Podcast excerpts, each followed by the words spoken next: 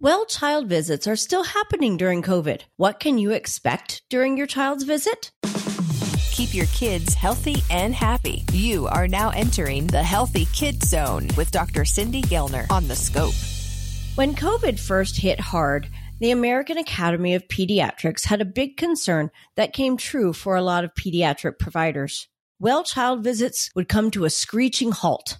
We also became concerned that there would be outbreaks of diseases again due to kids, especially babies, not coming into the office to get their vaccines. Well, the good news is, in most cases, your doctor's office is probably one of the safest places to be outside of your house. Every office is different, but most of us are trying to divide the waiting room into sick and healthy sides.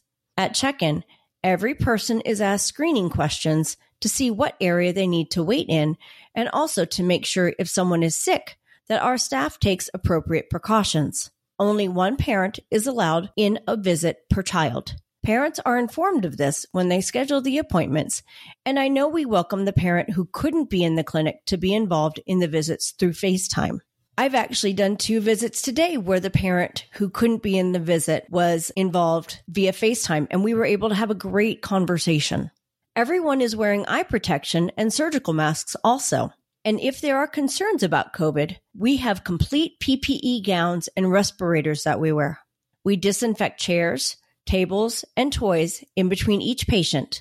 And I have several rooms, so we are able to let the room sit for about 15 minutes to let the disinfectant dry by rotating which rooms we have patients in. We have separate exits for the patients who do not need to go back to the front of the clinic and there is abundant hand sanitizer. We also have strict precautions for when we think somebody has COVID in terms of letting the room settle with the droplets, cleaning everything, including the floors, and using special filters to cycle the air through.